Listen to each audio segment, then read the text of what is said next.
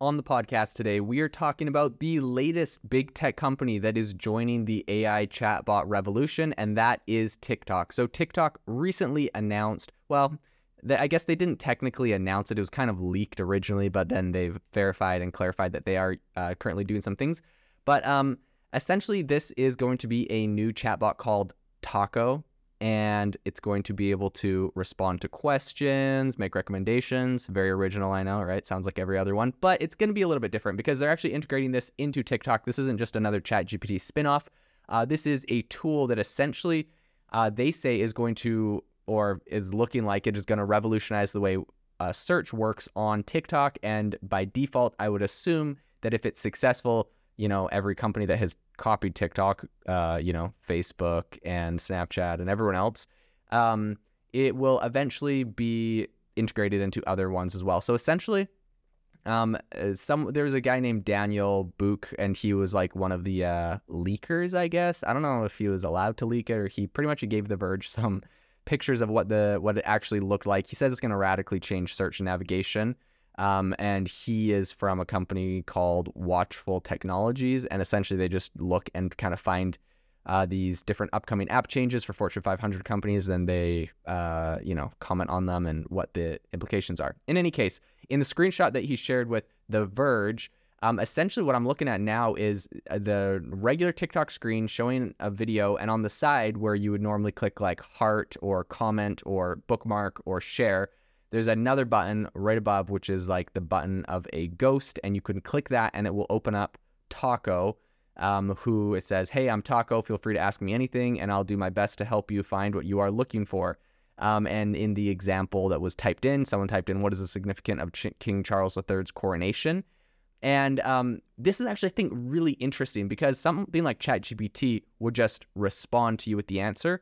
But this is you talk to it and ask it a question, and it will respond with a video that it thinks answers that question. And it's kind of interesting because it's essentially what ChatGPT is doing with the entire internet's uh, articles, but now it's doing it with video, right? And so I could really easily see this being something that YouTube tries to rip off, or a lot of other video libraries, Vimeo perhaps, um, or even Snapchat with all of their video, or Microsoft uh, with Reels.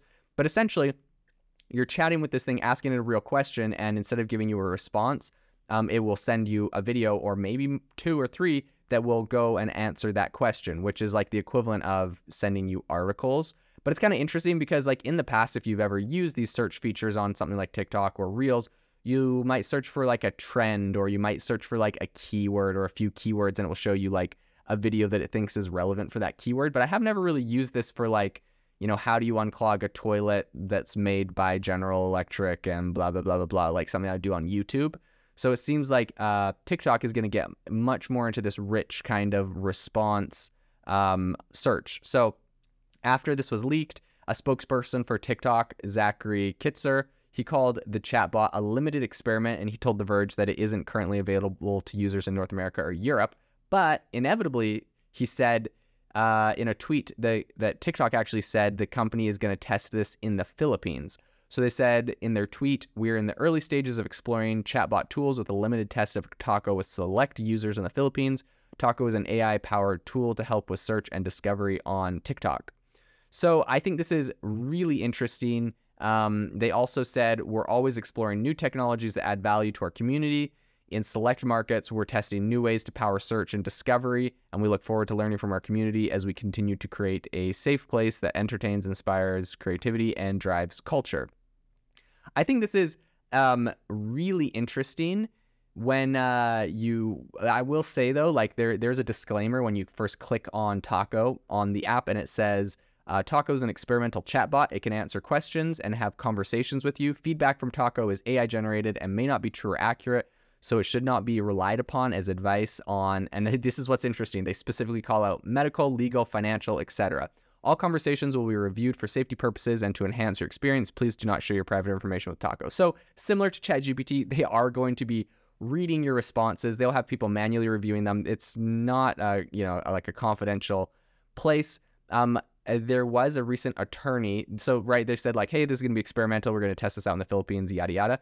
But there was recently an attorney named Josh Gerben Um, and he spotted that the TikTok has actually recently filed a trademark application for chatbot software called Tako.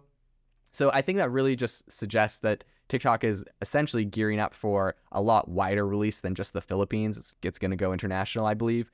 Um, and this isn't going to be the first social media app to jump on the whole chatbot bandwagon, right? We have uh, Snapchat that made its AI bot available for everyone for free.